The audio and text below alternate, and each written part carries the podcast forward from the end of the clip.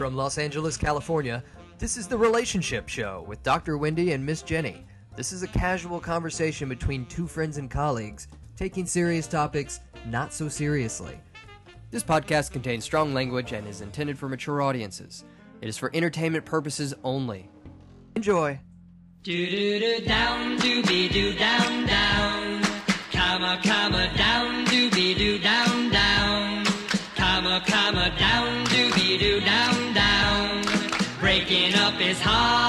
to do don't take your love we just thought let's kind of keep it simple and talk about breaking up. Let's let's break down breakups. Yes. All right. So or it could be crying. Are you taping? yeah, I've got- yeah, I am. Awesome. You know, because when people hear breakups, you know, Candace was like joking, but she was like, you know, boo hoo, or it could be woohoo. Yeah. It depends who has the red flag issue and who is getting out. Also, who is the breaker upper, or who is waiting to be broken up with, or who knows they're going to break up and won't do it. There's so many aspects to this wonderful topic. Candace, what are your general thoughts on breaking up? I, I think everybody has a different process. There's different reasons for breakups. So I think it, it can just be, it's different for everybody. I think the biggest thing that I notice in just my own personal experience is that it is grieving. It's, it, there is a grief period that that is important, I think, to recognize and to not overlook. And I once had a mentor who told me that, you know, going through a breakup is the death of a dream. And I was like, oh, I that to me resonated because I get that. I think that sometimes the breakup is not so much about the person. I think it's the saying goodbye to that fantasy or that expectation or that hope, right? Of something that could have been great. And then it wasn't so great. So, which can be really disappointing. So, Absolutely. you know, thinking about movie love, you know, a lot of people compare their relationships to movie love or transgenerational comparison, right? Like what my grandparents had, really romanticizing, idealizing that, or, you know, what my parents had. Um, you know, and and wanting that or the good aspects of that for yourself. Well, I So we think can- that's interesting too because when you when you just said that, it made me think of the disconnect. Even I'm sure for parents who are my age with younger people on what dating is like today versus what it was like for us versus what it was like for our parents. So, you know, there's so much difference today than it was when we were growing up. When we were in high school, people couldn't break up with you by text or college. You know what I mean? So, it, it- and we didn't have Tinder. It wasn't like, well, you fall off one horse and you can just get on another. It was, it was much different in that regard. So I think that's something we can talk about.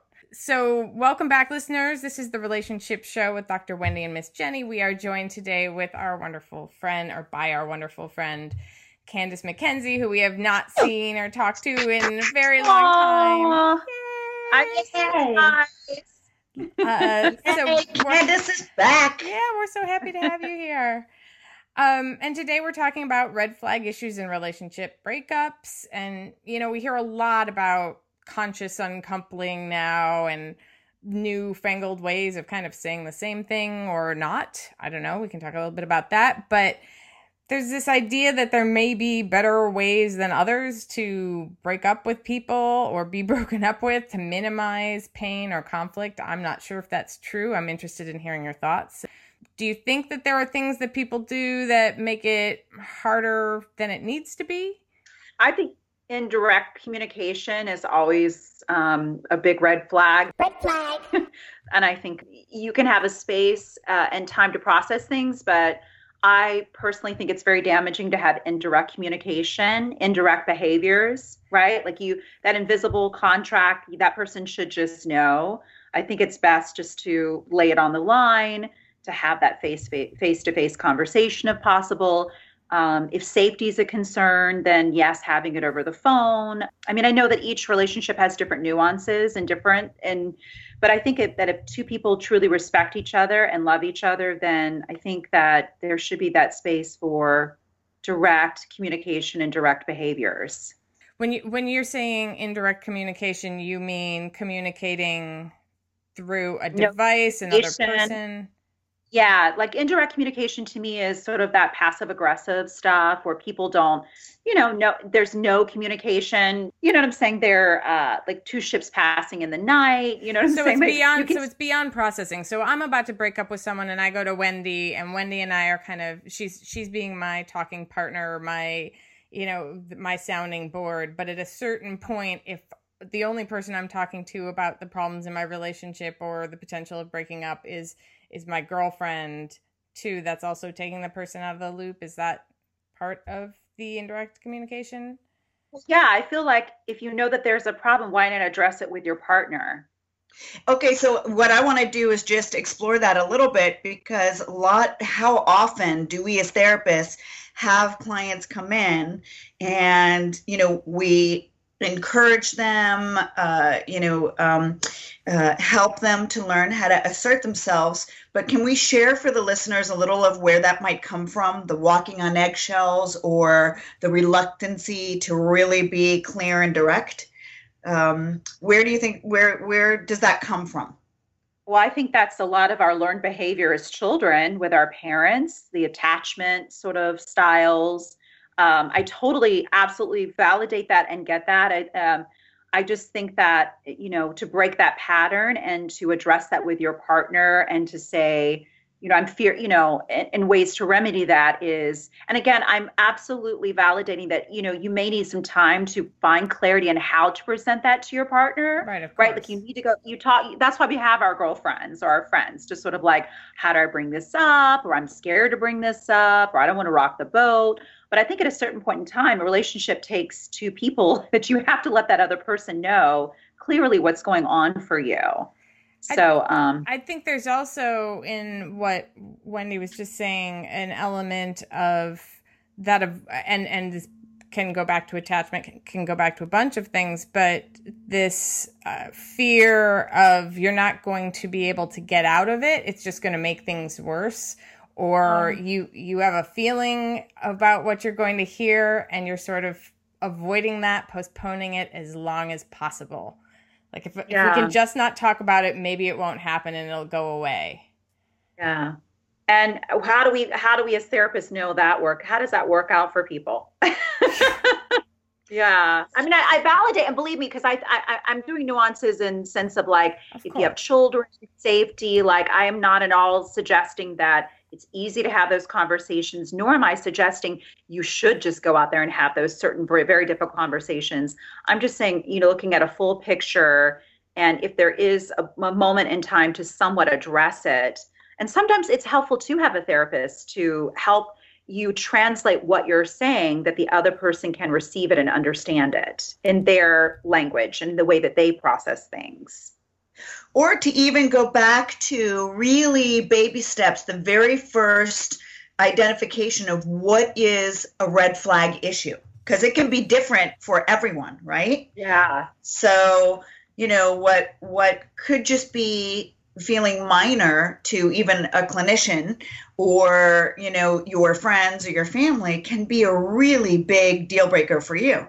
Or it can be huge and that's fine. They're fine with that. And we might think that's a huge red flag issue. And yet that couple can you know kind of dismiss it a little bit and focus on some other things that feel bigger. So it's it's interesting. It's uh it's all subjective. And as we know for therapists like we are with our clients. The number one thing is to rule out safety issues uh, for sure like domestic violence um, serious substance use and abuse um, uh, you know uh, what else? Mental health issues that would be really unsafe whether it's you know uh, undiagnosed or untreated bipolar or psychosis whatever it is. I mean there's so many things that could be safety issues. And that's not to say that you can't work them through with the proper um, you know interventions. But let's go back. I'm curious what you all see as red flag issues in your practice. Just to share mine because i made a little list before we started. Awesome. uh, the top things that come up for me just the top things are sex money substance abuse um, and then technology which you know i'm all about attachment and relationships and technology.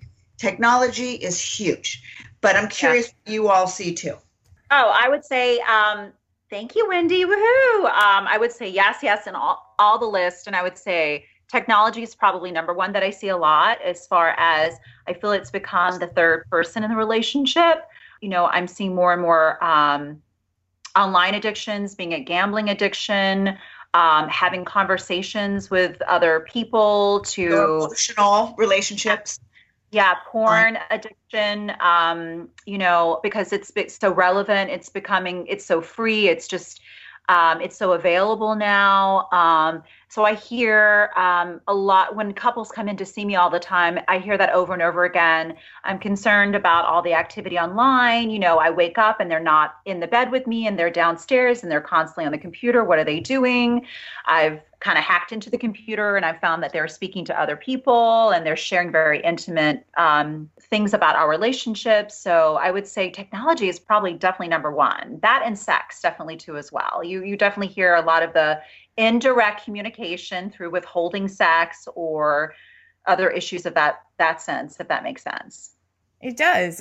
So i guess the only thing that i might add on to that something that that i've been seeing and this kind of goes back to what we were talking about a little bit before is this assumption of the unspoken rules of the relationship um, lack of just you know setting pathology aside or any like big major issues you know i think there are little red flag issues too. Like can you actually voice what you're thinking and feeling to this person that you're in a relationship with? And obviously how much that's how important that is is going to be dependent on how long have you been together? Has it been just a few months? Has it been a few years if you've been together a few years and you still feel like you can't talk to that person directly, that's a huge red flag. Red flag. If it's in the beginning, then maybe it's an adjustment that one can make within themselves uh, that will benefit the relationship. But I think a lot of times we bring our old baggage into the new relationships and before we've completely dealt with it and uh, learned. Because I know, like, I'll catch myself and and this has happened over the years and something I had to kind of learn. I'd catch myself responding to the person in front of me as if they were somebody from the past and not really looking at who's in front of me at that moment or expecting them to read my mind before they really know it and maybe even before I even know it. Um, so that again goes to the communication issues eh, because and i think that all ties into what you both were saying about technology because i think that technology has brought us so much into this inward place and then we expect that everybody just should know what we're thinking and feeling. Also because maybe we put it in a text or an email or something like well how could he not know? But there's so much yeah. nuance that's missing from cyber communication and also gender, right? So male and female communication, and then sprinkled in with technology, Jenni, like you said. you know, women, we love to process and we can talk about, you know, pens and paper for, you know, five hours and everything about it from color to texture to lines to no lines to where to get it. I mean, we just can talk about anything. And we don't necessarily need an answer. We don't even need a point we don't we just love to talk talk talk talk and chat and and our girls get us. But for male uh, men like to fix. Give me a problem and let me fix it. Or you know what i say is to help women communicate better kind of get to the bullet points. So so that it just helps them can and also say honey i'm just sharing to share. Or uh, after i have my long monologue i would like feedback or an answer helping communicate. There, there, there's a funny joke that goes, um, you know, uh, a, I guess uh, a girl runs into a girl at a mall and they have a conversation and, and, it's just like you said it's like this full monologue like one girl like like you and I are at the mall I'm like oh my god Wendy how are you? I'm so great. And la la la la la la like it's a full monologue right? And we can like ta- we can talk in the middle of a crowd for like 30 minutes. And then like two guys run into each other like hey dude how you doing? Good awesome good to see you bye see you later and the, i mean I'm, I'm doing it poorly but i thought it was so funny because that is how you just were um, spot on as far as like our different communication styles. And I'm not trying to marginalize every guy and every girl, but Yeah, pretty for sure. much that's how it works. I mean, um, we can talk, talk, talk, and process forever. And guys are very like, okay, let's do it. Let's talk it. out. You know, we're done, right? Right. So They that- want they want something a little more streamlined, and like you said, Wendy, to fix something. So they're just sort of like, okay, so you've just Yeah. talked to me or talked at me for thirty minutes, and I still am not quite sure what it is you want me to do. How many people say uh, uh, for the women? This is again just based on my experience. The women say, "Oh, I want you to understand me," and Yeah. then the men will say, "I do understand you," and she said, "No, you don't." So we get really specific. What does that look like for him to understand? Does that some women? I just need a hug. Others want the verbal. You know, reassurance and validation. It, it can look so many different ways, but you know to to keep in mind our topic red flag issues i kind of it makes me want to go back to dating stage and who we pick consciously or subconsciously and how we pick Y- you know the words of i really want someone available and yet we pick someone so unavailable without really paying attention to the red flag issues red flag um, you know like uh, you know, my deal breakers are I don't want someone who is an alcoholic and yet on your first date, he's already on drink number four before you even show up. Right. And not Yeah. and then proceeding to have a two uh, two year relationship with that person when you knew or you know uh, wanted to to not pay attention because he's such a charmer and he's so funny and so handsome. Um, but you know what what happens in the dating stage? Do we you know uh, intentionally and purposefully are we clear about our game plan or do we just kind of go with it because god put this or the universe put this in our path kind of thing you know Well, and that's a that's a really good point too when you're talking about, and I think it, it's for men and women. What what are your expectations of what you're looking at and uh, what you're looking for, and and then what are you looking at, and are you just projecting onto somebody what you want, or are you really paying attention? To where they're checking off the boxes for you. And and then another question would be how tied into those should somebody be? Because that can also be a reason for breakup going like well they check off 8 out of 10 but these two things eh, there might be something better or these two things Yeah. are absolutes for me. I mean how flexible should people be in a relationship before saying i'm out of here or uh, often in the dating stage people won't have a good game plan or an idea for what they want to do. And so they're dating players when they really want to get married and have children.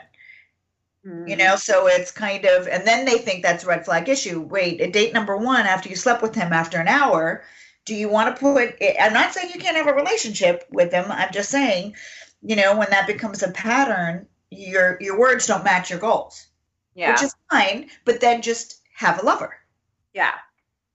Well, I think a lot of that is, um, you know, just having uh, bringing the heightened awareness of that. I mean, I think that think that's why we have the show. I think that's we as therapists know that's a constant evolution. Is just have those.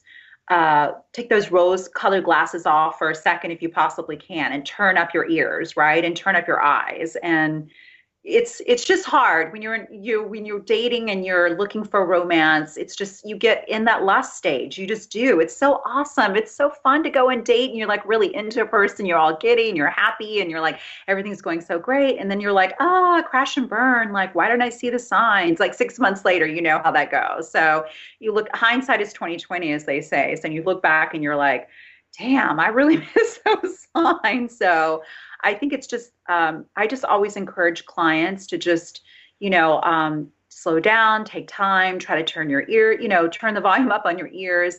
Uh, Maya Angelou says people tell you who they are. You know, listen for that through their actions, through their words. So, So um, what if somebody is telling you like, uh, you know, I don't want a serious relationship, but then they're coming on very strong and acting as if they want a serious relationship? That can be that could be very confusing. um, what you want though are you looking for a relationship or do you have the word do you let it happen to you or are you actively able to assert yourself and try to work with that You know, can you speak up and say, I really, you know, I call it my sandwich technique say something nice, then front, and then say something nice. Gee, Mark, we're having such a nice time. At times, I feel like you're coming on really strong. I'm wondering if we can slow it down a little bit to see where this can go. And can Mark slow his roll? or is he turning into a bit of a little stalker? Red flag. I think that's a red flag issue too. If we're talking about, are we getting the sense that the other person is leaving the door open and how far like for somebody else or something else. Sort of like okay so you know we're having a really good time and this is good but i'm not quite sure that it's that it's the right thing. So somebody i i got to keep myself available just in case the right thing comes along even though you're great but i'm just not sure. But then it comes down to intimacy and trust and then again, what mm-hmm. Candace said, it comes, uh, you know, down to, uh, you know, what we were raised with. So it's nature versus nurture, our genetics. And then it also is behaviorally what we saw. Is this familiar? Is my mom needy and stuck like mm. glue and controlling, or is it more like? And so that's why Mark feels so. Who is Mark? I don't. That's such an 80s name. I don't know. like I couldn't come up with like a fancier, like you know, whatever. Mark Pierre. is a perfect name. Mark is a perfectly awesome name. Yes. you know, it's we very, love you, Marks, whoever you are out there. I couldn't come up with Pierre or you know. I just I just think if you start up a relationship and you're looking for something serious and they tell you from the get-go they're not looking for something serious, I just say run. it's just I just feel Red like flag. you can never it just always i feel like it always goes back to the same thing that you you invest in a relationship and then they end up you know they just never really wanted to get serious and that not that they're not bad people that's not at all what i'm saying i feel like anybody who says they're not looking for a serious relationship and that's cool. They're just being honest and forthright but i just think that you have to really like i feel like those first couple dates are really telling. You have to really listen to what people are saying and kind of be aware of that. also people are really fearful. So sometimes out the gate they say i'm just looking for some casual and it can turn into something really lovely. So you know it, it it's watching behavior too. You know your words can say i'm scared. You know so i know a lot of people who have had casual sex because that feels safe to them. You know, anybody can sleep with anybody, but to yeah. truly have vulnerability, um, you know, intimacy, to sit over a cup of coffee and really talk about deep stuff is true intimacy. And you can feel even more naked than just stooping yeah. as the. That's right. Yeah. So yeah, and I, I I think I'd have to agree with Wendy too. I think that there are people that say that out of fear, and but I would just I, I, I think I'm also just hearing some clients and girlfriends, I'm always like, well, he did say he doesn't want anything serious. I really just want you to hear that and be uh, aware of that, that that's something you cannot change. You know, you just have to be who you are. And if you guys magically, you know, um, gel together in relationship and he changes his mind, that's great. Or she changes his mind. It could be he or she. But I just always feel like they're, when they say that, I feel like take note of that and just just have an awareness of that. Don't try to change that person if that makes sense. Girls are red flag issues different than deal breakers in your mind? Oh i think i think they're the same. I think they're i think they're the same. To me they are in my mind. In my mind th- there is it's sort of like um is it a venn diagram where there's some overlap right? But because somebody can check off all the boxes and there can be something that you haven't even thought about that that person does that you realize oh my god i cannot live with that. That's a deal breaker right. for me. I think of red of red flags as indications that the relationship needs to be adjusted or um or maybe telling us who that person is or is a deal breaker something that we already know going into it that we want or don't want in a relationship so I think I think it's yes and you know I think they're they're they're both very very closely related but not necessarily the same thing in all cases. I don't know. What do you so think? Red, so red flag issues for some people, so it's not so black or white. Red flag issues can be worked out at times. Uh, so if someone struggles with substance abuse and you know your partner sets the boundary and says this won't work for me because i'm sober uh, the person has a choice to either work on their substance abuse or say goodbye i'm still using and you got to go. So or they can say i'm getting in a program and let's be together honey. So so i guess red flag issues the most important thing i think i want to say to our uh, our podcast listeners is that you got to speak up. It's so important, no matter how hard it is, to speak up about what doesn't feel right. What I don't want for couples is walking on eggshells. And that is a true indicator that something is off. When you feel you, and I think Candace said it or Jenni, you know, you, you it's so important to be your authentic, true, loving, relaxed self in a relationship. So, our mind body connection is so important, the physiological state. When your body feels an amped kind of uh oh feeling, your gut feeling feels like something's off, we're born with that for a reason. So, we got to pay attention to that. And and you have to put words to it. It's important. How many times, listen, my parents have been married over 55 years now, and God bless them, you know. Uh, my dad's in his 80s, my mom in her 70s, but for sure, they do not walk on eggshells. And I, it's not a perfect relationship, but you know they're they they always go back to what helps them is chemistry communication and humor uh, and they they battle it out uh, but they will not walk on eggshells, and sometimes that's not the healthiest thing. Uh, but but they'd rather battle it out than lose each other. But but I have respect that at least both of them are able to talk about it. I it, it pains me when I get couples that are scared to talk with each other, whether it's in dating and I meet, mm. you know, often uh, people will bring in their girlfriend or boyfriend, like I'm the Pope and I need to bless this relationship, uh, you know, or not. But it's almost like they can't trust their instinct of the red flag issues, you know. But so, I think that's a, that's a part of it too. It, it's what is what are we trying to uh, accomplish in the communication? Are we trying to shove the person and the relationship into a template of something that we want uh, or are we trying to actually find a way for that person and for us to push past our insecurities and our, our limitations and challenge ourselves to become better versions of ourselves? Or or do we say this person isn't going to help us? Like like this is a perfectly good person but I can't imagine staying at this level for the rest of my life or for another six months. And so I need to find a new way in or out of it.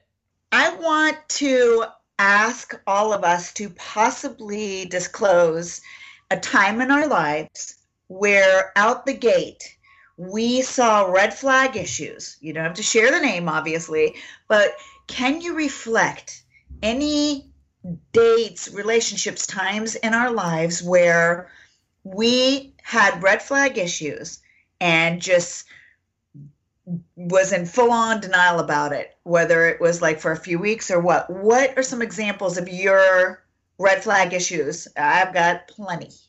Watch out for all those red flags. I mean, I've had many of those. I mean, I can I can certainly uh, relate to that. I think that the difference now is because of what I do and because of the friendships I have with you guys. And I have, I've really built, built this strong, supportive, healing uh, group of women and friendships that they're, that I just do my little check-in check-ins with so that when I am kind of into the denial phase, I can do a little sounding board with them, if that makes sense. So I'm quicker to kind of like go, oh, yeah. Red flags red flags. Tell me some red flags out the gate that that you have Yeah. seen, or you know, like uh, the guy who had three drinks before you show up for date well number that's one. that was one of the things like that you were saying before i mean Yeah. and it kind of goes into the red flag versus boundary issues there was somebody who i was actually friends with for a very long time before we got involved but on our first real date he had had a drink before he picked me up i didn't think anything of it again i'd known this person for a long time and then um and then he proceeded to drink heavily throughout that date. But i was drinking too because it was our first date. So in retrospect i could think like okay that's that was a big red flag. Big red flag. but at the time i didn't think anything of it. I thought well you know it's a little liquid courage or whatever. And then we were involved Yeah. for a very long time. At a certain point we move in together and it's very different when you move in together from when you're dating. And when you're dating and you only see each other a couple times a week it's not that big of a deal that they're having a couple of glasses of wine. You don't know what they're doing when they go home. You don't know what they're doing when they're out with their buddies the next day. But then when you're living with them and you see oh wait a minute. They need to do this every night or they need a six pack to go to sleep that to me is a deal breaker uh, so there was Yeah. the red flag Flag. uh, and then like- there, and then it became a deal breaker. Yeah. So Yeah, that, that's- you know, and and and at that point, it was really hard because it was somebody I was in love with and wanted to but I would spend my life with. So so that is definitely uh, something in a more serious relationship. But I think also kind of what we've talked about. If somebody tells you on the first date that they're not looking for something serious, that's a red flag, especially if you are looking for something serious. Yeah. But but but I've had people who, out of fear and intimacy and trauma of their history, you know, say they're not looking for something serious and they hide behind casual sex and playerhood, and then and then you know someone has helped them work through that where they now learn where that's coming from they can settle down and and, and have a nice relationship it's not always I, I get it it is important to listen to it but But you cannot have a relationship with somebody's potential. This is something that I say all the time, and it's kind of like what you're what Candace was saying when she said somebody told her that uh, a breakup is the death of a dream. You know, it's it's you can't have a relationship with the dream. You have to have a relationship with the real person in, in front of you. And so I agree. There are people who may sit down and say, I'm not looking for something serious and you should definitely hear that and it may be they're actually posturing because they also don't know whether it's you that they would be looking for something serious with which i, I think is fine on the first date or two you shouldn't necessarily be like i'm ready to move in together because you don't know who that person is and if somebody's on the other end of it that could be very frightening too so that's a red flag too if somebody's suddenly like i'm looking for something very very serious the act of attachment but then you have couples that meet and and a month they get engaged and married for 20 years so But you those know are the uh, exceptions, and you know th- those are the exceptions, not the rule. That that is the dream that I think a lot of people hold on to. Like, but what if? But what if? But what if? Right. I guess what I'm saying is that the behavior has to match. So, for instance, if you have someone who's like, okay, the guy is like, oh, no, I'm not interested. I'm just looking for a casual thing. But he, uh, you know, plans really lovely dates for the first few times, that there's, they're not fast on the fast track sexually, that he is just really enjoying, you know, it, it could just be his behavior is really dating and not the words of you know i'm there there's just plain old players who say listen i'm a player i'm having fun pay attention and they hit it and quit it as they say right um it might as well be saying that is that just not right No, I love that. You're so funny. I just want to like um, go give a shout out to you, Jenni, because I love that. You, you, it's not healthy to be in love with the potential of a person. Yeah. So I That's think a- that's that's and it's hard. I, I am not at all demising that. It's really really hard. I think we have a lot of hopes and dreams, and something works out, and we just hope like. Well, maybe this person will change, or they'll understand, or they'll be, you know, we'll connect more on a deeper level. And I think that's the constant thing we have to recognize. I think that's the I think a lot of that is our society with the movies and everything too as well, in the sense of um um sorry, my Dad just walked in. Um, everybody say hi to my dad. Hi, Dad. Hi, Dad. Hi, Dad. Dad, say hi. Dad, say hi. Um, so anyway, yes. So yeah, the potential is really difficult, and I think that becomes very dangerous too, as well. Is when you become when you start to um, get involved in the fantasy. I think the movies do that. I think that's a lot of social media. We hear about this all the time on Facebook. Oh, but they look so happy. Why can't I have that? And you and I both know that what's behind a Facebook picture can be vastly different than what you're seeing, you know, for face value. So I think that as a society, we have to remember to um, turn, as I like to say, take the rose-colored glasses off and be in the reality of the moment. Is your dad watching you while you're doing this? Oh, he's He's just hanging out. Snap right now. Say That's hi, Dad. Would you, would you guys like to have some wisdom from a uh, how old are you, Dad? Now sixty nine. Who'll be seventy in February. So any any any relationship advice? Oh, I can tell. Oh, look how cute these people are. Beautiful. they look like they are in a perfect relationship. Absolutely perfect. I wouldn't change a thing. That's right. I, I suggest y'all go take a drink of liquor and kiss and make out for the rest of the day. Yes. Yes. So, Look for kiss and make out, and And enjoy you- life. where you end up after that, that's your business. I love that. Very simple. very simple. Make out and where you end up is your business. I love it. Our business. That's right. Do we have any important relationship uh, questions for my dad that he can possibly answer since he's you know lived a little bit longer than us? Yeah, just ask him about red flag issues. Well, What- yeah, what I was gonna. I. I, I would want to know like how somebody might know whether a relationship is worth fighting for or not. If a relationship is in trouble, how might somebody decide eh, whether or not they should fight for the relationship? uh, takes a short time. E- either you got to lay down the law or come to some conclusions. And if don't, if it doesn't get on track within a week or two, you got to say bye bye.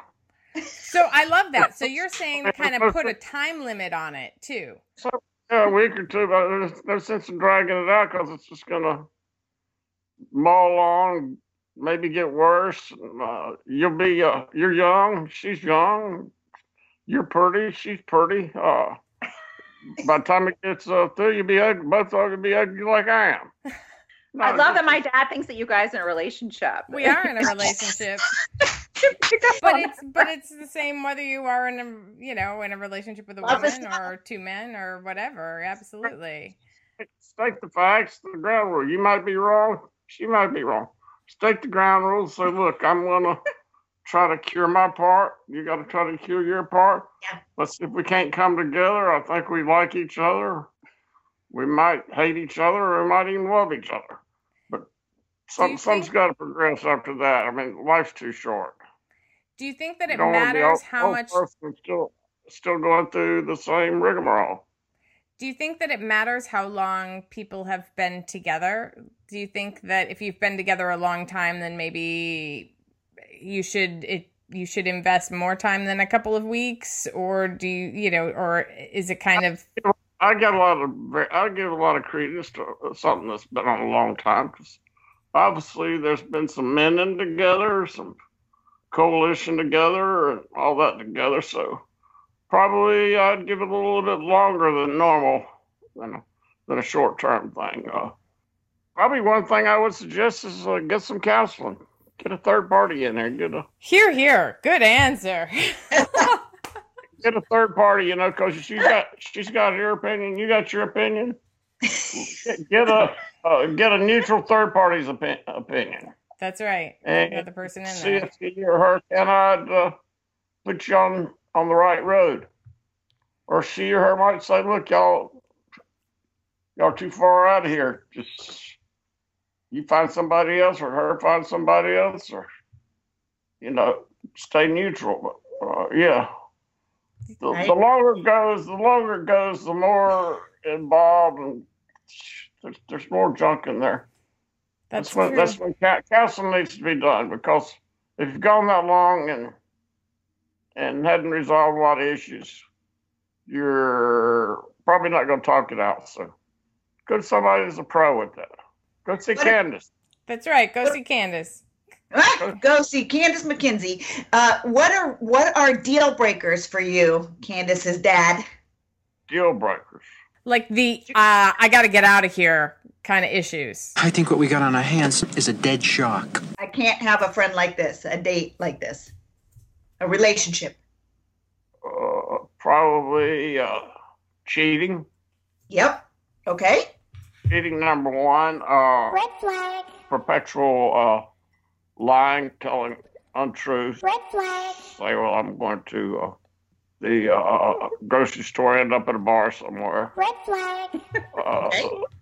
Or I'm going to see a bunch of guys, end up with a bunch of chicks. Red flag. That's but, but the uh, probably the cheating part. So Right, But deception. It sounds like you're talking about deception of, of any kind, whether it be actual sexual deception or just dishonesty, like you're saying, not not being truthful with your partner. uh, yes, right, truthfulness, deception, truthfulness. Well, I, I agree with that. I think that relationships, you really, the best relationships benefit from openness and honesty, but it is also one of the most difficult things for people to do because the more open and honest you become, the more vulnerable you are, and the more susceptible you are to be hurt or disappointed or let down. It's you're all for everything. Even if you get in two or three weeks, that's fine. It's just the law. Yeah. Look, I've I've got a, a, a appointment with the therapist a week from now.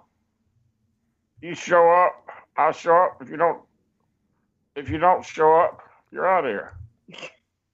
Yeah. So you're you're talk, you're talking about uh, negotiating and and Not take the time to your third party tell you what's right, wrong, and different, and you got to be prepared that some of this stuff might be you're wrong. Some of the stuff might be you're wrong. I think that's probably what hangs up a lot of people about being honest is because if I'm honest with you about my problems with you, you might come right back and tell me what your problems are with me, and those are what I don't want to hear. I want you to hear what I think is wrong with you, but I don't want to hear what you think is wrong with me. it goes both ways. Yeah. So I'm Yeah, not I'm not even going to bring it up. That's why these, that's why these people are pros. Let's get That's why over. people like Candace are pros. They can weed out all the bull, bull, bullarchy. yes, I agree. And I think you have to have the willingness to seek guidance because a lot of people say, "Oh, I don't I don't need it. Either we work or we don't."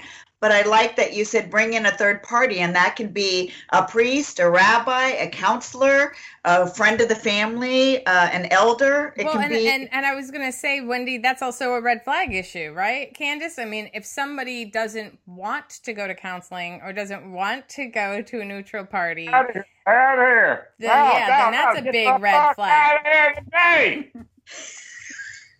You get nothing. You lose.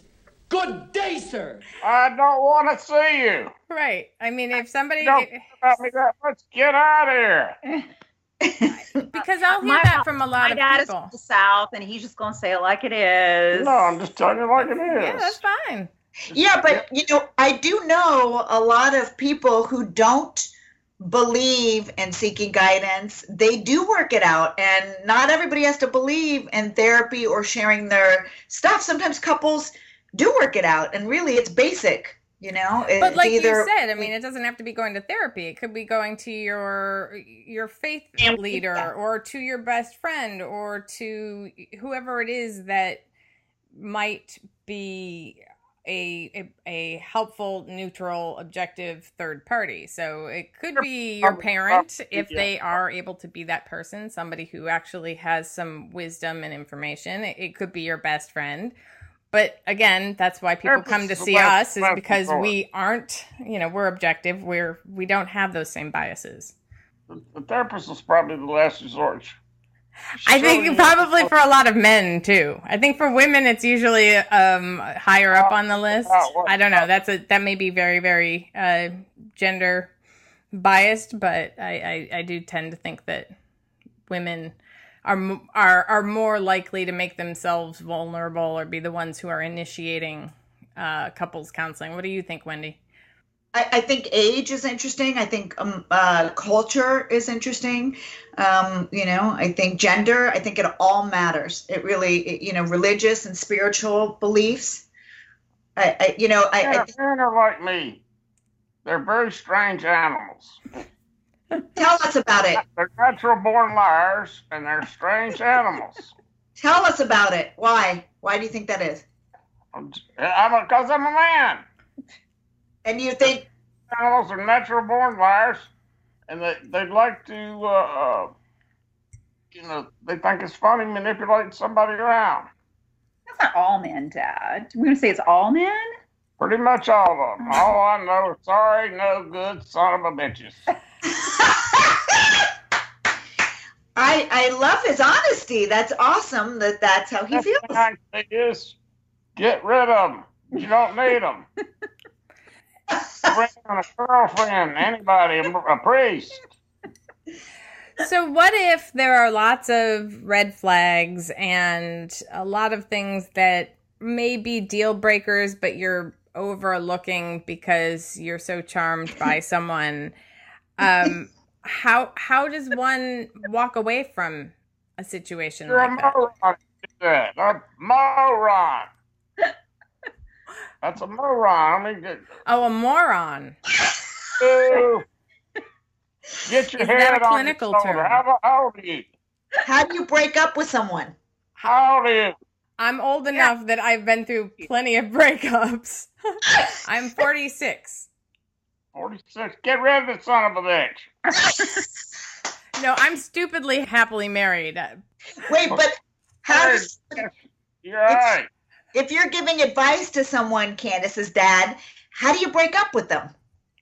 How do you break up with somebody, Dad? Get them, get them, get the hell out of there. Keep it simple. Yeah, get the hell out of there. You call them the police. is there a benefit to being like okay so let's say wendy and i are in a relationship and i think she's a great person and has so much to offer but i just don't feel that thing between us should i just tell her to get the hell out or is there a benefit to being kind about it or is that actually dangerous because then she might think that i'm leaving the door open for a relationship what are what are your thoughts So what was the question again? We, I'm sorry. so if the- i'm breaking up with someone Yes. who is a nice person there's there hasn't been some great tragedy or some great violation right so it's just like this isn't working out should i Nice tell person. that person get the hell out or do i tell that person like look you're Quite really nice. nice and uh, is is Quite- is it good to be kind Quite nice that this is not uh, not working out. I appreciate you get the heck out of the house Dad. and not come back.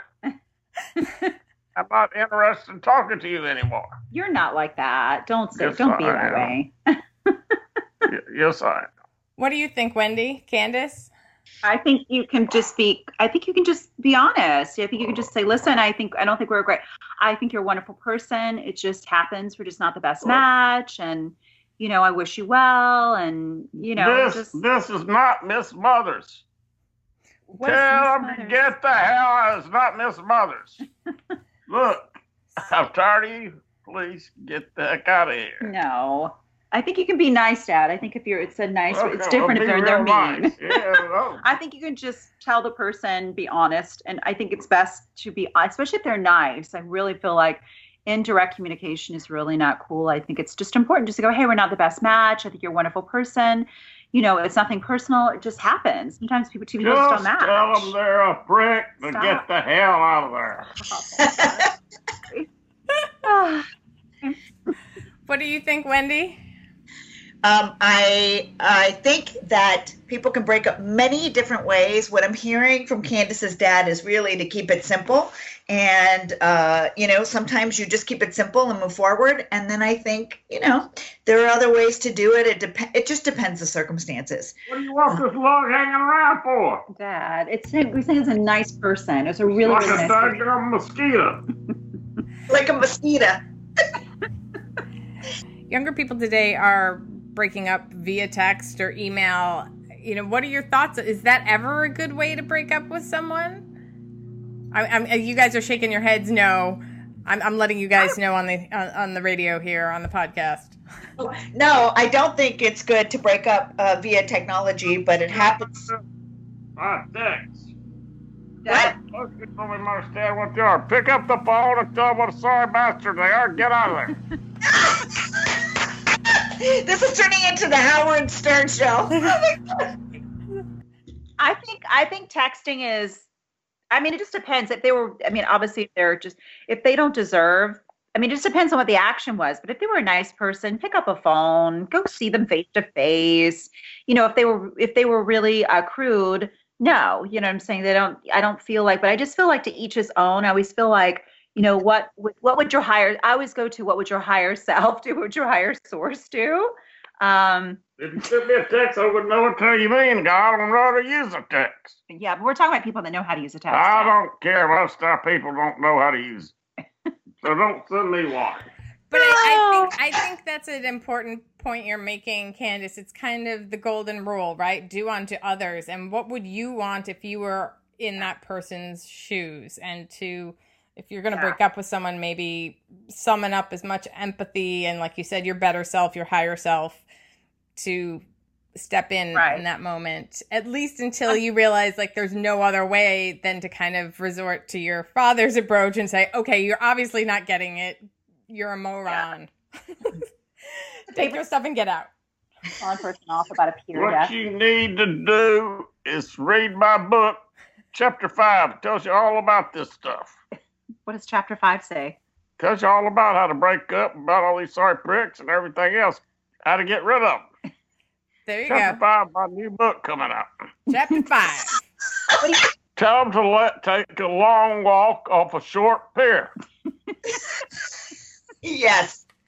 Here's what you need to do: take a long walk off a short pier. So, do you guys think that some people don't break up with people because they just don't want to be the bad guy? Yes, they. I, it brings uh, breaking up brings a lot of uh, brings up a lot of anxiety for people. They don't want to do it. They. It's hard for them to hold letting a person down. Some people tell me they don't want to date because they don't want to let a person down. It's difficult to go out and then a person becomes attached and they feel really guilty breaking up with a person. And so, I mean, I, I kind of can relate with that. It's really, it's some, some people don't take it nicely. I have to be honest with you. I've had some situations where, you know, I was dating and then I was, I felt like I was being very gentle and forthright and that person did not take it very well. And it was like, ow, that was really, um, that didn't feel so good. But the same thing too, I have to recognize I kept my side of the street clean. You know, as we like to say, like I did my higher self. That's their stuff. You know, um, yeah. But I, yeah, I think it's important. I just think the golden rule is important. I think karma is important. If you don't like somebody to treat you that way, then just it doesn't matter if they were evil or not. I think there's just certain ways to handle things. Get rid of that son of a bitch. If you have to, take a bomb, put it in his car. Stop, Dad. Stop. Okay, we do not suggest that here on the relationship show. Yes, we, will be editing that one out. Yeah. But I, I I think that that is that's definitely something I say to clients or that I tell clients is when you look back on this a year from now, how do you want to remember how you behaved? Whether you are breaking up with someone or being broken up with, because I've always been very thoughtful, and believe me, I have. When I've been broken up with, there have been some times when I went cray cray, when I was like so heartbroken, and I just did not. My best self did not prevail, especially when I was younger and had less of a hold on that beast. Uh, and I wish I could put the genie back in the bottle, but things were said or done that you go, oh God, in retrospect, you think, I can't believe I did that. I'm so embarrassed. So I always Look here, think if they about got any dogs or cats, take your pistol and shoot both of them. No! I do not. I do not. I do not condone that. Look out, there's nothing in No, but I, I like what you said, Jenni. I just want to give you a little shout out on that too as well. I think you have to like I certainly have had moments when, mm. oops, you know, I, I went there and, and we've discussed that in the sense of like, I woke up the next day and I was like, oh, that wasn't my higher self. And yeah, looking back, I'm like, gosh, I didn't really handle that very well. You know, that person, you know, they weren't the most delightful person to date, but they didn't deserve that as a human being, human to human. And, you know, just looking at my actions. And we talk about that too, like looking like lifespan review. You know what I'm saying? Like we, we I'm at that age and stage where it's like I'm would like to start working on the afterlife a little bit and just my higher self. So so yeah. But I, I kind of disagree with both of you because for me, I always feel like at the moment, no matter how messy, I mean, obviously there's, you know, safety issues, but no matter how messy, in that moment, authentically, it was what came up you know instead of a tidy little box i always say life is not like a tiffany box beautiful and tidy. It's more like a crumpled up target bag. There's good stuff in it but it's not perfect. It's not pristine. And i would personally for my past experiences i would never ever want to do anything differently. I think authentically i was heated at that moment and i responded and reacted. You know there's stimulus response. And so whatever was coming up from me the fire in me or the dragon or however you want to say it felt like at that moment you know it, it needed to unfold that way. So i and and you know the maturity and growing and the beautiful part of getting older is we can reflect. But for me i would never ever change any way that you know breakups or identifying red flags or you know any kind of stuff I like agree. I, I agree with you to a degree. Like I, you know, personally, I'm I'm not saying that I want to go back and and change all of those actions, even the ones that make me cringe and and sh- shame, embarrassment, uh, because they led me to where I am now.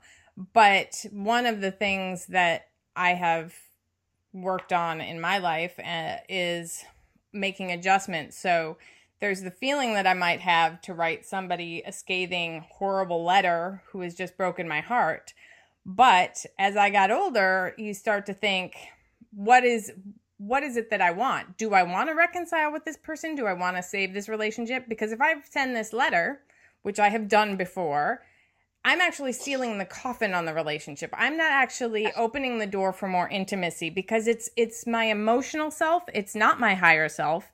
It's not even it's not my full self. It may be my authentic self in that moment, um, but I can't be surprised then if they're like, you know, she was a crazy bitch. I got. She said you should have heard the horrible things she said to me. Who would ever go back, or why would she ever want me back? And maybe on some level, the act of doing that on my part was an indication that I knew it wasn't right, that I knew I needed to get out uh, in retrospect. But I feel like I could have handled it better and I would have had a better feeling of myself because, in the end, whether I'm in that relationship or not, I have to be with myself. And I want to give the other person the least amount of reasons to think they're justified in the choice that they made. They can be completely justified because it doesn't resonate with them, but like justified in dumping me because I'm a crazy bitch or I can't control myself or I think all these horrible things about them, which I may not fully think, but which are easy because if you know somebody, if you're in a relationship, you know those points to hit. I'm really good at knowing what those soft spots are. Yes, and love fucks you up. and love makes you crazy. There's Yeah. no, huh? It does. You're absolutely right. It does. Yeah, you have to go in the crazy zone at some times where you feel irrational and the dragon and the fire. You know, you can only work on this part of yourself by being in relationship with another person. It- it- that's why. Why do you think so many people are cool with staying single? Because you know you can date and you can stay in the honeymoon phase or stay on what I call the oxytocin cloud. You know, and and just kind of have a casual thing and no serious intimacy or vulnerability. But when someone taps that fiery dragon in Cray Crayville, uh, you know, you can only really work that and heal that when you're in a you know meaningful long-term relationship I think I, I don't want anyone to think that a loving relationship is just easy breezy. Oh, God, no. No. Life is, you know, choppy waters. It's how you manage that ship. Yeah. You know, I, I always say life is like the Titanic. There's part one, which is the idealized, beautiful part of the movie, and then part two, the hellish, you know, traumatic, dangerous, horrific parts. But people forget part three, which is that there is the rescuing, and there is part three of the recovery and the healing, and the beautiful finding of that jewel at the bottom of the ocean.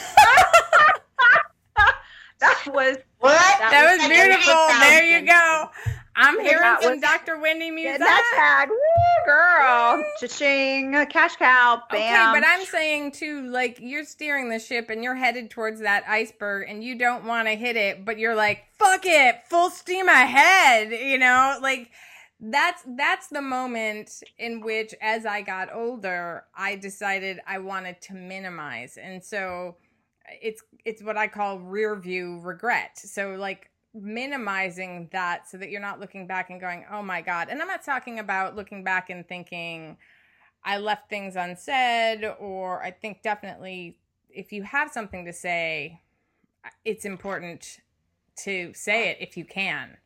Um, I don't know. These, what do you think, Candace? Um, I mean, I I just think that um, I think that you can go back and you can say those important things. And I think we always can go back in our mind. I think we hear this over and over again with our couples.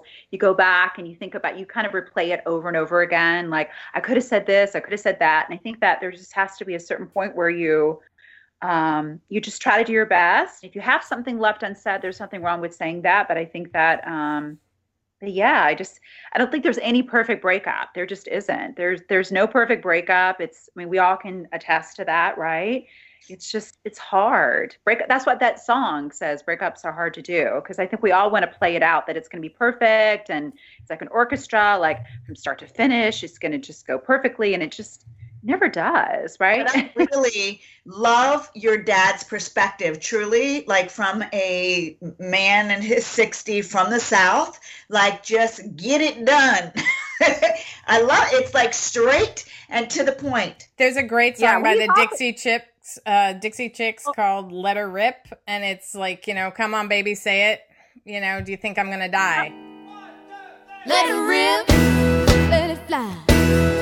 Come on, baby, say it. Do you think I'm gonna cry? Ain't about to fall, and I ain't gonna die.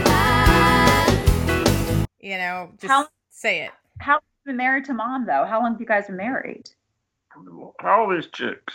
No, how long have you been I married? ask how old are these chicks? It's not nice to ask a lady how old she is, Dad. I say, how young are you? Oh, these married chicks? Yes, they're both married, Dad. Well, I didn't know if they wanted a boyfriend or not. No, they don't want a boyfriend, Dad. They're married.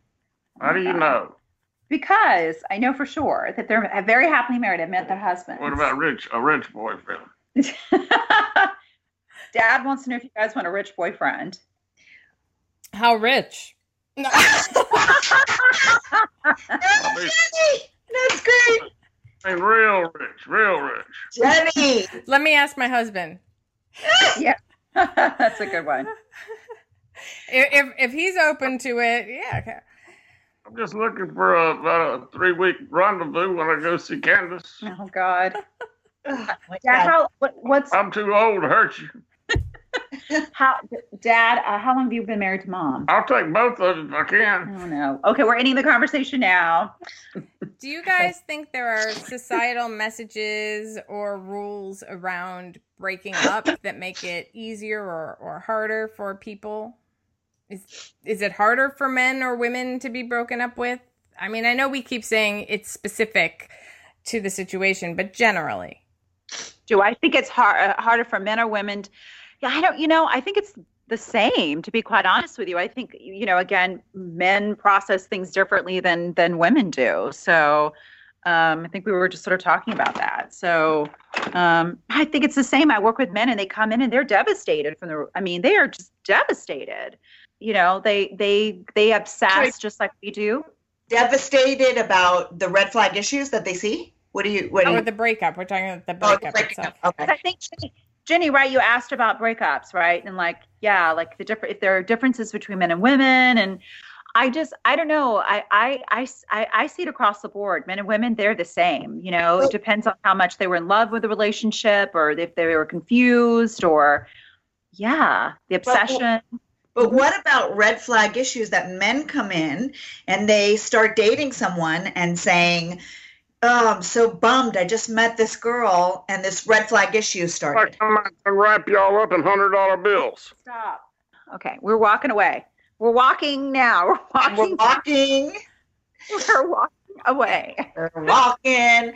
Um, you know, red flag issues that that the men say. I met this great woman, and uh, it, this just happened the other day. I had a client, young man, uh, lovely, dating, really serious about finding someone, and you know, he goes to nightclubs, he goes on blind dates, he's on Tinder, all the other things, in his twenties, and every young woman he meets or girl, I should say, uh, is beautiful, uh, but really dingy. And he is dingy. Like, Not- not, Oh, not smart. Okay. And so, so, and, and to top it, uh, they do a lot of cocaine. Cocaine is, uh, yeah. Red So- flag. So whenever he's, you know, at clubs and bars or, you know, dating, uh, so, you know, he, but- so we're working with him on where to find quality women who, you know, have more of an interest. You know, maybe the museum, maybe libraries, maybe lectures. If you're looking for someone deep, not saying there can't be deep people at the nightclub, but you know, then you see, you know, cocaine and a lot of alcohol, and then she's dingy. Um, you're just going to stay in resentment and frustration as though you feel powerless instead of really brainstorming some goals and expectations and then a good game plan for what you Yeah. truly want. Yeah. Well said. Yeah, I think that point is excellent. If if you are dating a string of people who where there's an area that you're completely disappointed in, then maybe you need to change it up, right? You're it, you're not go. It's there's a difference about who you're meeting if you're meeting them in a nightclub, or there could be a difference. Let me be clear about that. If, if you meet somebody in a nightclub rather than meeting them at a Mensa meeting. So, you know, it's harder to gauge how intelligent someone is or how compatible you are with someone on a on an intellectual level or an emotional level when you're meeting them over a drink with, you know, electronica, deep house pounding and you're both vibrating and sweating and, you know, neon lights totally messing up your peripheral vision. You're not going to have a good idea about who that person really is and what they really know and, and how you're going to communicate with them until you are in a quieter place. I'm not saying it's you're not going to meet Mensa members in a nightclub, but if that's what's important to you, like you're saying, Wendy, I mean, you got to go elsewhere. You know you can meet people, but go where go where the people you want to meet are. Well, and and you know, words say one thing, right? But if you have some intimacy issues or trauma or trust issues or, you know, the messages that you get from your parents, whatever it is, that feels like a safe environment until you start to grow and learn a little bit more about yourself. Uh, surround yourself with wonderful things that build your confidence, whether it's someone who wants to lose weight or someone who wants to get sober or someone who wants to work on trauma uh, you know, and then, um, you know, just really, uh, um, you know, just find find what you're looking for, walk your talk. When you feel better about your life, then you're going to make better choices. Well, I uh, always say that too. If you build it, they will come. Build a life that you love that somebody else will say, "Hey, I want to be a part of that." And and obviously that's a red flag too. If somebody comes in, this we talked about this some on the sociopath episode. Like if somebody comes in and they have no friends, no life, nothing else going on, that can be a red flag. Like, hey, I want to be part of your life. That could be really something you want to, yeah. you want to watch out Yeah. for. Red flag. that manic kind of oh my god putting you on a pedestal. This is movie love. I want to take you away. Um you know there there there's uh it, it depends what you are looking for. And a lot of people go into dating and this is another show we can do um, but they go into dating kind of blind without a game plan. I'm also a sports psychologist so i work with a lot of nfl and nba players. And you would be surprised they have a game plan on the field uh, or on the court but in life no game plan. There's no no game plan no goals no expectations for family for money for relationships so you know often i will work with women in sports or athlete relationships and the women are very in denial and this is another show we could do you know just on sports you know athletes and stuff or celebrities uh, or certain lifestyles. But you know that say oh i can't you know they're in denial. I can't believe my husband's at the club every night and women come up to them and you know he's he's uh, uh, such a player and so flirty you know and then i kind of have to go back and hold them accountable. This is a lifestyle. You signed up for this you know? If you wanted a you know a surgeon or a librarian or a lawyer you know Yeah.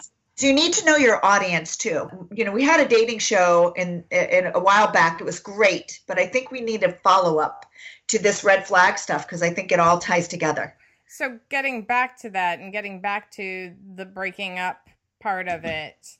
What if what if you have that feeling that somebody else is about to dump you, but you're really into them or you love them?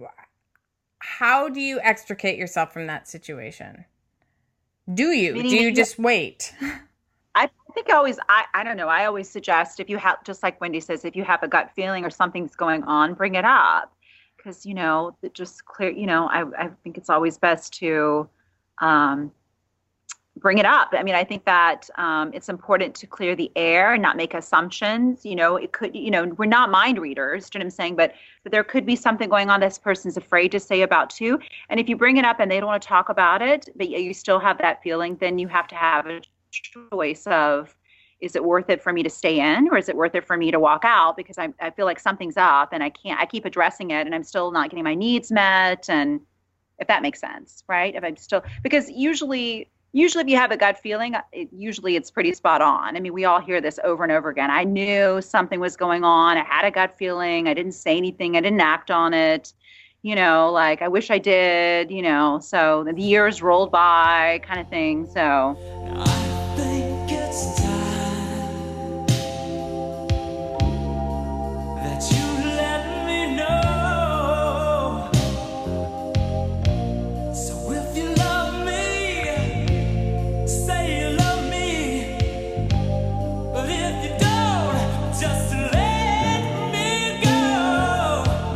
what is it that keeps people from doing that? fear i think fear i think rocking the boat. It's a difficult conversation to have especially if the other partner doesn't want to have it. Or or the worst thing is being invalidated for having those feelings. Like i just i sense something's up and the person's like oh no you're crazy. You're overreacting. I think that is a huge trigger for a lot of people too as well. So and it's again like wendy says the sandwich technique which i love.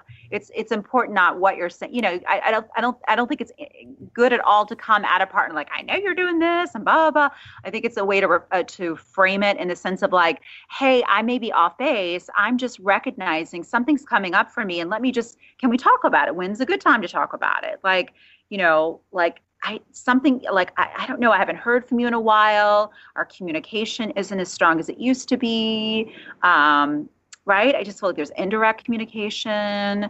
Um, can we talk about it? And and if they're willing to talk about it, I feel like that's a good sign. If they're not willing to talk about it, that's usually not a good sign. I feel like it's usually you know, it's either something it's triggering for them. So that's a red flag issue would be as well somebody avoiding sitting down and having a conversation about the relationship no matter what it is because they don't know what you're Yeah. going to be saying you've got a feeling about Yeah. you may be going to say, I've got a feeling that this has got long term potential, or I've got a feeling that this isn't going to last. And so it could go either could go either way, I suppose, right? Yeah, and some people, and I think also too. I mean, I understand that it might be too soon a relationship. A person's not ready to have that discussion about it. You know, taking it taking a serious turn. I, I still think it's okay to address. I'm, you know, I'm just recognizing something's going on and to have that discussion. Does that make sense? Like I'm not asking, you know, you don't have to say I love, you don't have to tell me that you love me now. We don't have to make a decision about commitment, but just seems like something's off. Like we hear I hear this over and over again like you had a good date and the person keeps texting but they don't make a second date, right? Like that to me is a little bizarre, right? Like I'm like, well, I mean, I've enjoyed our first date and I enjoy you texting and calling, but we never I mean, like I, I just feel like something's up because we'd never make time But then- it's important to me to see the person I'm going to be. And how often does that happen where you have a wonderful first date and then you never hear from the person again? Oh, it happens all the time. Everybody that I know. Yeah, that's that's. And it's so hard, so hard to not personalize that and and and at some point you got to let it go because a lot of times it's not your, you know, it's not about you. So nothing to do with you. Yeah. So let's tap into something that actually Candace's dad brought up. Um, ultimatums. And now with the following collection of the Swizzy sound.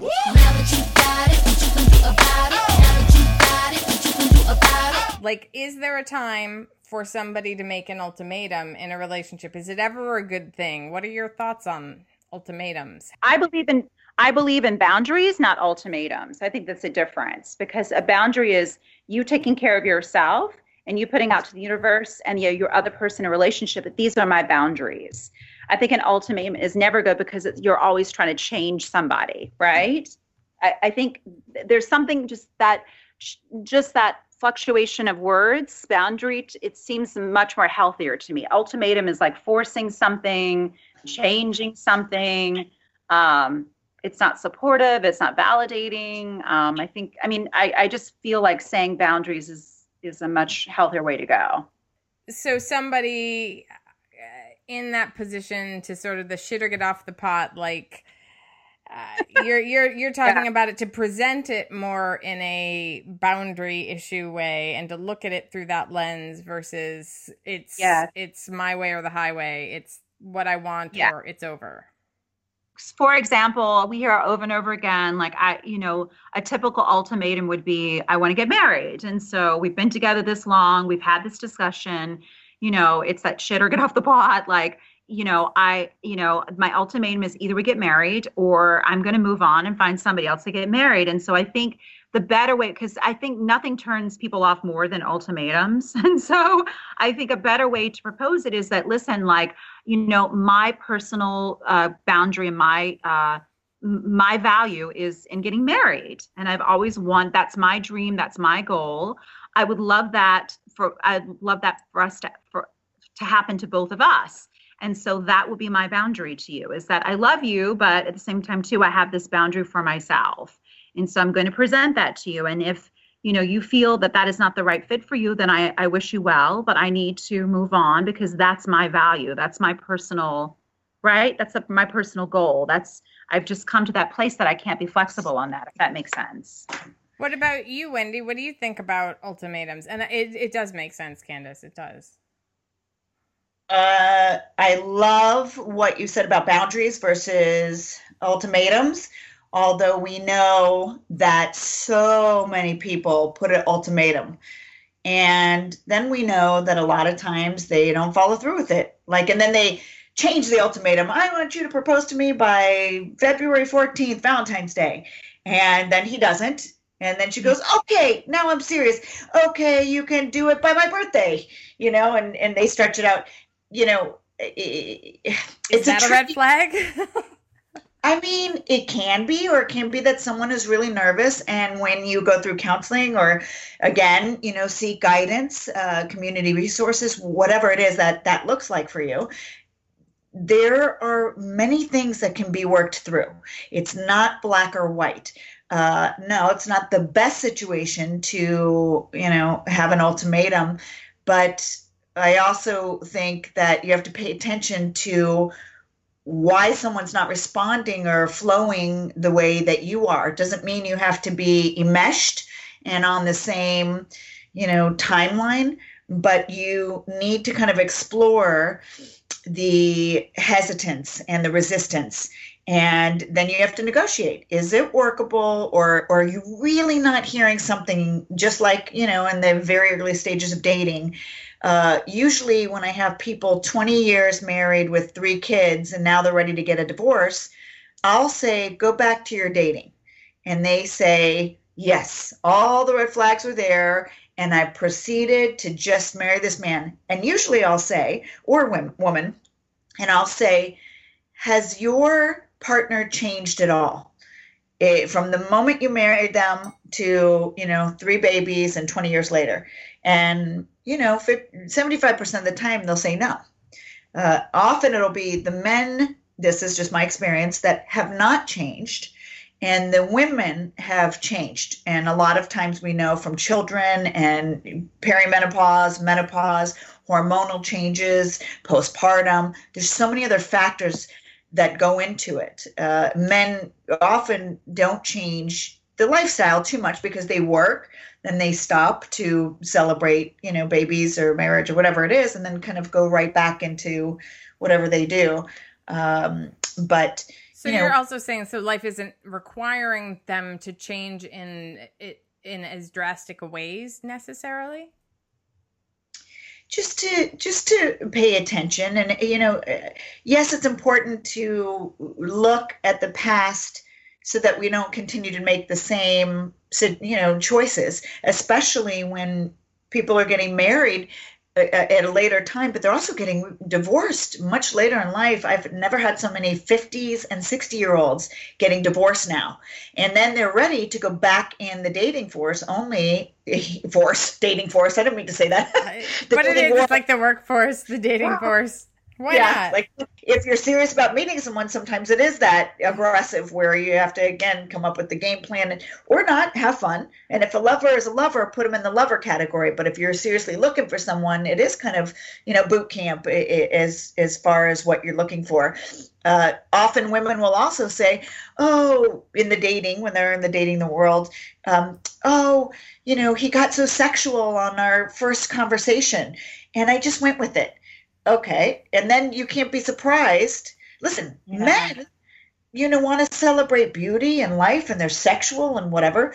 Women have more power than they know. So it's very okay once a man gets, you know, if, if they have that sexual tone, you can stop it and see if you can go on the dating path and in and if they can't you know so many women go oh they got sexual he's off the when you know it's just bad behavior they've learned from five other hoochie mamas.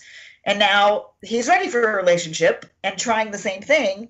But women say oops i slept with him but i really want a re- serious relationship. Just because a man gets sexual doesn't mean you have to go on the sexual you know sexy path unless you want to. But then no that's a lover you know and yeah. and not a partner. So you have choices. So you're limiting your long you may be limiting your long-term potential. yeah,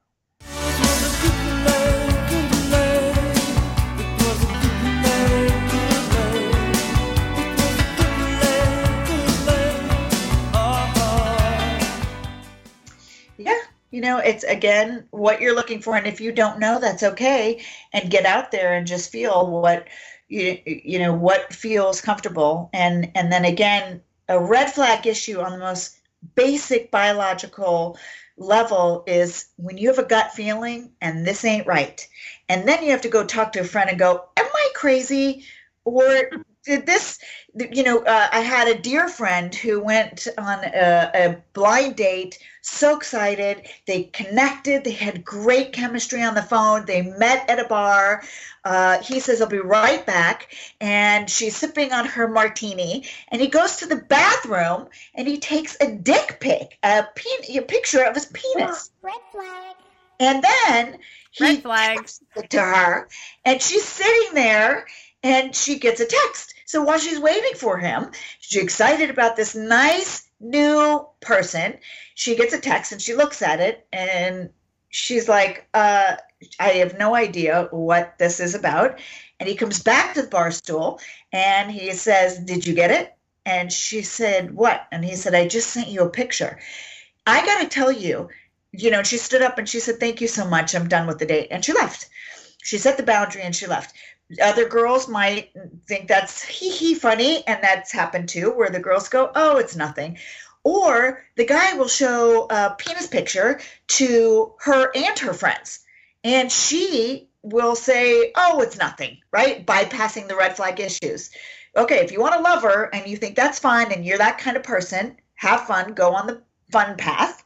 But if you're looking for a serious relationship, a man showing a dick pic to you or to anyone, I'm not sure that that would be someone who's looking for a serious relationship at that time.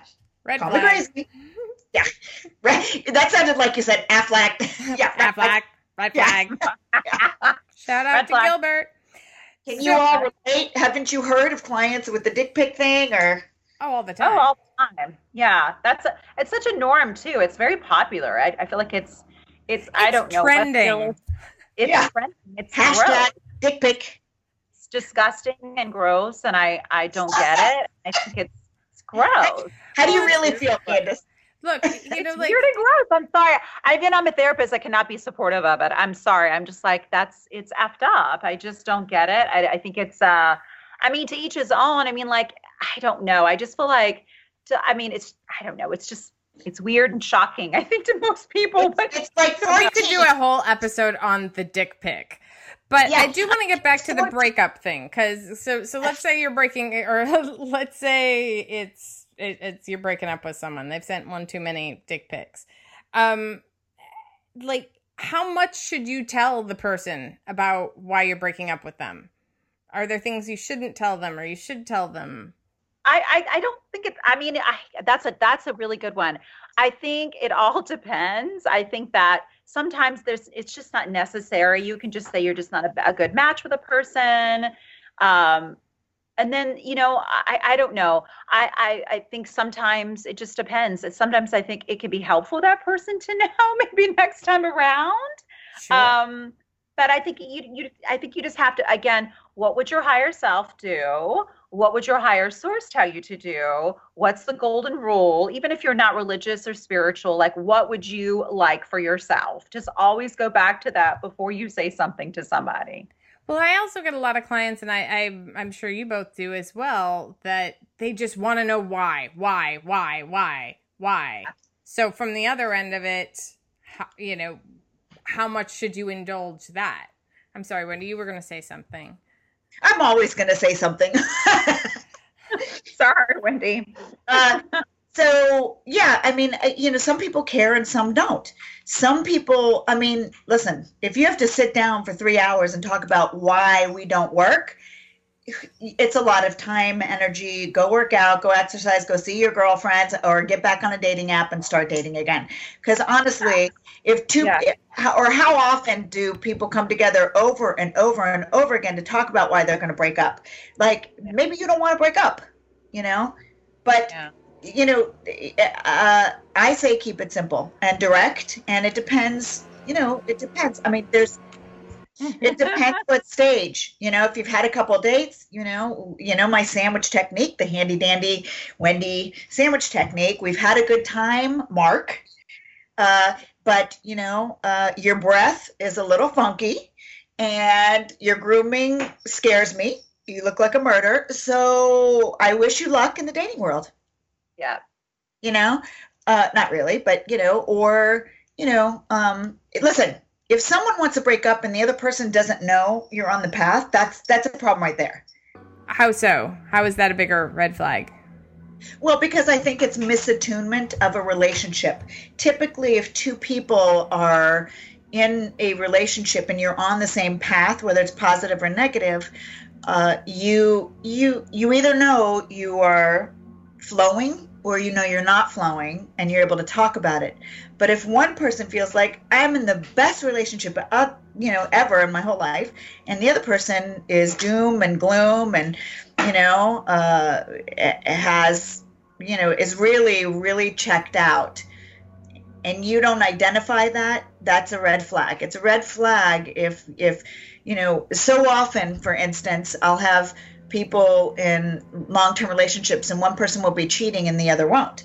But they'll be doing it with really blatant, you know, uh, messages and hints all over the place. Like for instance, she has three new guy friends and she goes out to breakfast and lunch and she works out with them. Usually it's a trainer, and I don't know why. Usually it's like the beefy, hunky personal trainer. I, you know, and then they go to iced tea after, and then they have a salad, and before you know it, they're talking, and then they take a walk on the beach, and the woman tells the husband, you know, oh, you know, I, I have this nice new trainer, and yeah, then we got some lunch. And the husband's like, oh, great, great, wonderful, great you're not curious that a hunky trainer is hanging out with your chick like that could be a problem some some people it doesn't mean they're stooping uh, but uh, i don't know why i say stooping instead of just like having sex making love uh, you know but uh, That's a good word. I like stooping.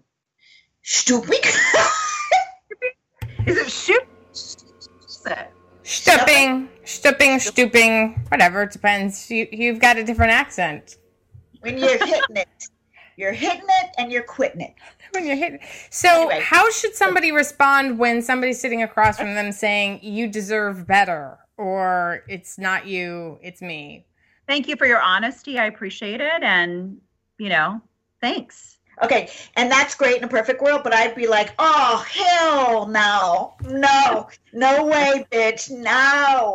We are dealing with this. You think you're too good? Uh, no. And I'm going to be coming back at you with a little bit of some, you know, some something because I, I can't help but to say, you can have your feelings, but now here's my feelings, and let's get into why, you know, you are not for me. You are not my cup of tea. You know, you you think you're so great. Uh, let me tell you a little bit about what, what I think. Uh-uh. No, I can't just. I I'm. I cannot just. Thank you. It sounds like you and my dad are like right on this, are aligned, attuned to each What do you say? Take a long walk off of a short pier. no, but he, he also said bulldoggy. What do you say? Oh, Yeah. Actually calling right now. So, so then, how do you like separate from an ex? What if your lives are very intertwined, or should you abs like when you break up with someone? Should you just unfriend them right away? Should you delete their accounts? How connected should one stay? Technology is the most important thing ever because some go right into stalker mode. I'll break up with you, but I'm gonna fucking stalk you all over the internet, and then I'm gonna what I call seizure disorder, which is just get triggered, triggered, triggered, triggered, triggered, and that continues to put you in a state of like mania, or you know, or an amped angry feeling. And I've got other people who set firm technology boundaries and get right off the internet and let it go. You know, I'm not saying you have to end up in a mean way. In a, in a perfect world, to be great. You say your thing, I say my thing, we're done. Baruch atah and shalom. What about you, Candace? Do you have any thoughts on that? What's the etiquette? Uh, the etiquette is um, I don't think it's, I, I really dislike when people put splash it on in Facebook. I just feel like, you know, I, I don't think there's a reason to that. I think if you want to defriend somebody or block a person, not a problem. I think you got to take care of yourself. Um, but I don't know. When people do these little Twitter battles and Facebook stuff, I feel like it's very childish. And again, it's just, it's not your higher self. It's just not being, um, it's just not being your higher self. So, what about breakup sex? Is it ever a good thing? Good idea? Bad idea? They say that's the best sex ever, isn't it? Isn't breakup sex the best ever? So my one of my last YouTube videos was about se- oh actually it's on right now currently. It's sex with your ex on my YouTube Yeah. channel. And you know uh, you know in theory you would think oh, okay it's great. And yes people are he- heated because it's forbidden right?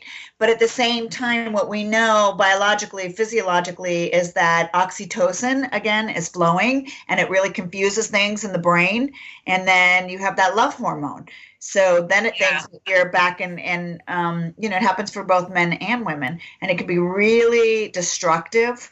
and your ex is your ex for a reason. Yeah. I think it's dangerous too. I think that um again, I think the attachment, the oxytocin, I think that um I don't know. I don't think it's really the best closure, if you will, but um yeah, I just don't I think it's very it can be very unhealthy.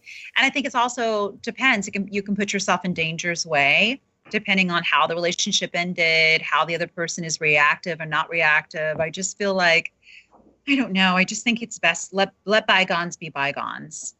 Moving on.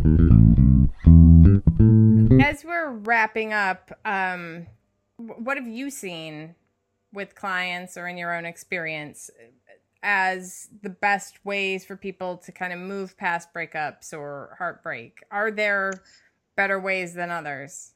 Obviously, maybe not jumping back into bed with your ex, but Yeah. I think you I think it's like I think you have to go through the stages of grief, you know, the stages of grieving that, you know, there's anger, there's denial, depression. Um I think that you have to be aware of that and um allow I think think it's important to allow a space of healing before you jump into another relationship again. I think it's the most dangerous thing to do is to do a rebound. I don't think there's anything wrong with you getting attention from somebody else and maybe going on a date, but I think it's really important to have that space to heal because um, I think you're just, like you said, you're bringing the ghost of the other person into the relationship and you're not being authentic and truly trying to connect and um, have a connection with the current person. Instead, you're going in to get back at the other person, if that makes sense, or, Or I don't prove know. Something to it's- I think yourself. you Just have to, yeah. And I think that people have to recognize. People say this over and over again. Like I hear people go, "Oh, just get over it." it was six months ago. I, I think that's a cruel way. I think just as a de- again, death of a dream, death of a person.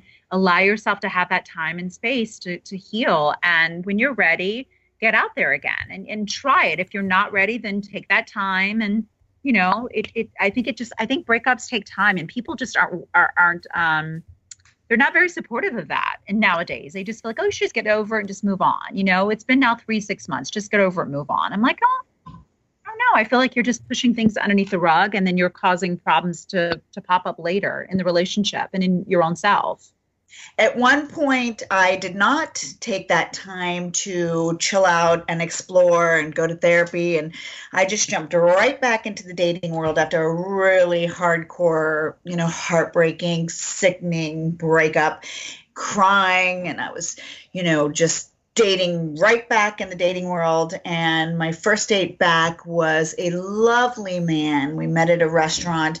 We got along on the phone. Just to he was he was just charming and kind and successful and you know I was just uh, uh, uh, just in that happy happy place of yes this is just denial at its best.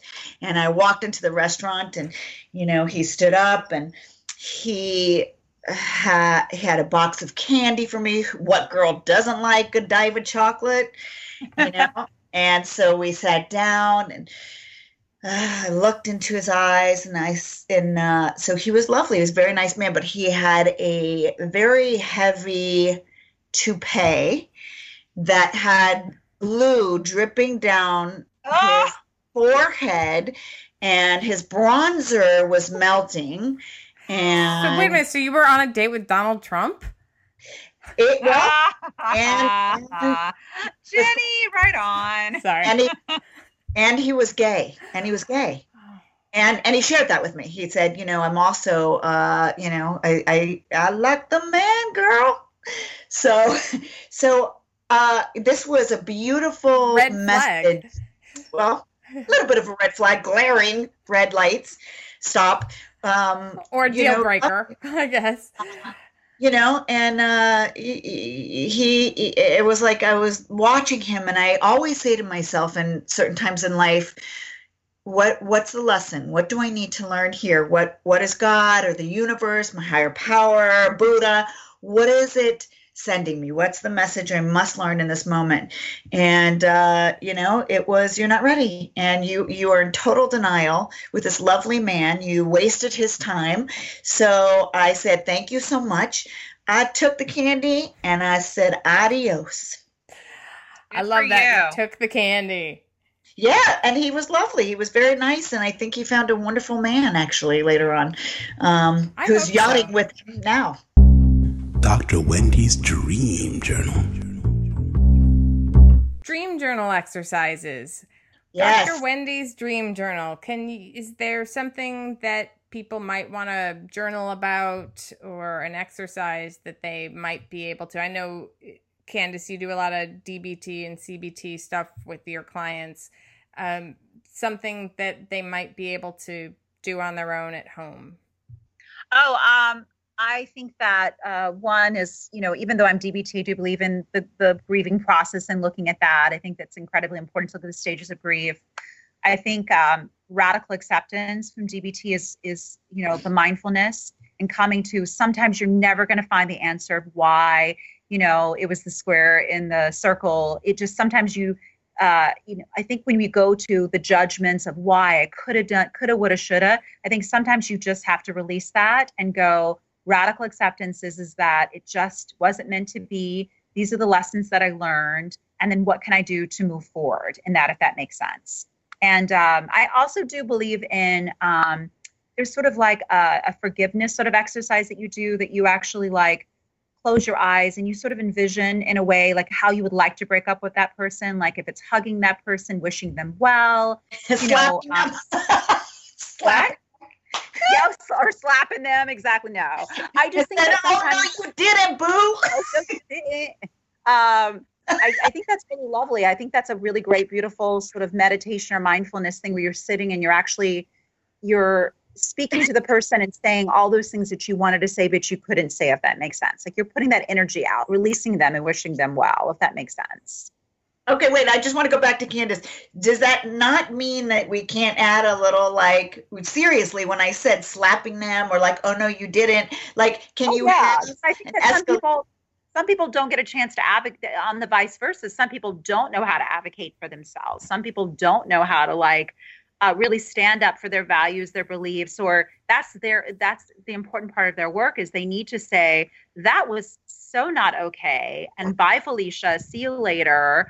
Um, but I do believe in, I do believe in forgiveness, but I think that that in that moment in time, that work is incredibly important because for many of us, we don't know how to advocate for ourselves. And how often do we say in couples work, we teach couples this? And this might be also part of your aspect of the dream journal, which is when you, I feel, you know, when you called me Blank, ugly, blank, blank, blank, yeah. I feel devastated. When Yeah. you called me fat, I feel like killing you. I feel like hurting you. No, you know what I'm saying? But it's the when you, I feel, when you said uh, Yeah. those things to me, I feel helpless or hopeless. Right. So, And That's to to support that, Wendy, too, I think this is something I've talked to clients about. Sometimes I see them struggling with where they think they can't even think those thoughts. Like they, I don't want to think that way, or and I'm sort of like, thinking isn't the same as doing. Thinking those thoughts can be very natural to be angry and want to stand up for yourself. What is that part of you that's thinking that? That's a part of you that wants to protect you and take care of you and stand up for you. And like you said, Candace, advocate for you. Maybe you need to listen to that. Maybe you don't need to bring that into the conversation with the person that you're breaking up with, but that person is part of who you are. And to deny them their voice actually increases its power. And so to write down, like Wendy's saying, you know, you said X, Y, and Z, and they made me feel these ways. The thing, like the letter that I wrote, the letters that I've written that I sent, I would say don't send them, but write the letters. It's important to write the letters. Just don't send them necessarily. Or talk to your therapist or a friend or somebody before you decide to, to press send. Uh, yeah. Yeah. And for my dream journal, you know, I just want to go back to listing, and it's an ongoing thing. When I was single, I used to list after every date, you know, not just the positives, but the negatives. Like, oh, okay, if I didn't like this person or I, we were off or it turned me off, what was it? So, really listing the red flag issues or deal breakers for you and then on the opposite side, like maybe two columns, um, what you want. You know, the opposite of um, you know the positive aspects of you know your dream, your your goals, your wishes for both of you, do, are there any books or blogs or particular Yes. online resources that you might direct people to when they are dealing with breaking up? Oh, well, I'm thinking of not the breakup, but like out the gate before you, you know, go into a dating situation so that you're clear. The two books that I find um, helpful is Getting to I Do by Dr. Pat Allen. It's an amazing book. Uh, it talks about the anima, the animus, male and female energy. Um, it helps to clarify dating stuff, um, but also, and it talks about breakup actually. Um, and then there is um, uh, calling in the one, which is a wonderful dating to clarify things and really empowering you to make good decisions. Um, you know, bringing yourself more consciousness when you are getting out there. Uh, Candace? uh, I I'm kind of like the I'm always doing the those standards, uh, getting the love that you want. Um, that's Harville Hendrix, and then also um, how marriages succeed and fail. And so the Imago. I think that I think those are important two books. Or did I get the authors mixed up? I think I got the authors mixed No, up. with the Hendrix book. is the is love that you want and how marriages succeed and fail. And I think that they both are profound. I think books after breakups or when you're going to go into a new relationship. It really teaches about attachment style, sort of our um, reptilian brain. You know, more to our um, much more to our reality based um, sort of part of the brain that we use, how we get triggered, using the I statements are incredibly important. Um, you know, increasing better communication. Just like Wendy says, like it's so important to say, when you do this, it makes me feel, I feel, dot, dot, dot. And it reminds me of this caretaker, this partner. Um, you know, it's just important for the partner to know, like, yeah. Wait, when you say, I'm breaking up with you, I feel, oh no, you didn't. oh no, you didn't. No, you didn't. There's also a book called Getting Past Your Breakup, which is Oh. something that people might want to check out. And and there are lots of online support groups and blogs and and you know, I'm sure both Wendy and Candace have stuff out there you can look at. Oh, I also there's also I do love that book, Conscious Uncoupling. I know it's very trendy, but Wendy and I had an It's opportunity trendy to for a reason. Yeah, and it's really I- thought it was a beautiful book uh, the way it was written. I Wendy and I also had the pleasure of seeing her live talk a lot about the concepts and I was like I was like right on. I think that there is no perfect breakup, but especially when you have a long relationship, assets, children, there's just you're, going to be attached to this person. There's a way to do it in a very healthy way for yourself and for that sort of life that you guys built together, but to have that conscious uncoupling. But I thought she was so delightful, and that book was so spot on. I thought, you know, it just it's very difficult, but there's a way for like you're talk about Jenni that you can walk away going, I did I did the very best that I could in my higher self. If that my behaviors were of my higher self, if that makes sense. Right. I, I, and the word respect is coming up in me as I'm listening to you both. It's like that to me respect for yourself and respect for Yeah. the relationship. Even if in in certain moments you can't have respect for that other person, if you can uh, try to have it for that person as another human being maybe at, if you can't do it for them specifically when you're in when you're in it. Uh, but Yeah. yeah, respect is something that uh, in the long run I think we find, and, and what respect looks like is going to be different for everybody. But if, if we are acting in in a way that supports our beliefs about respect, then we're going to have less Yeah. regret or anger moving forward. So, Candace, where can people find you? Are you on Twitter? You're you're back seeing clients in Los Angeles, but I know you also see clients online and all over, right? Yes. So with CandaceDaleMcKenzie.com. I am on Twitter. I'm on Facebook, um, LinkedIn. Um, pretty much through Wendy too as well, Dr. Wendy O'Connor and Associates. Um, so we do, we you know, I work through her too as well, seeing clients and um, and in collaboration as well. So Cool, cool, cool. And you can find me, uh, Jenni with an I, at uh, my Twitter is Jenni JV Wilson. My Instagram's The Preppy Rebel. My I'm online at jennijvwilson.com. And Wendy is at Dr. Wendy O'Connor, and that's D O C T O R. That's spelled out. Uh, but your email is not. Your email is Dr. Wendy O'Connor uh, at gmail.com. Twitter, Ask Dr. Wendy. YouTube channel. You have a new one up, you just said? Uh, no, it's the same one, and everything can be found on my website, drwendyo'connor.com. Or, oh, no, you didn't. I'm joking. That's going to be your new website is Oh No You Didn't. I like Yeah. that. I like let's not forget to plug in my dad. Did my dad say that he had a famous like breakup?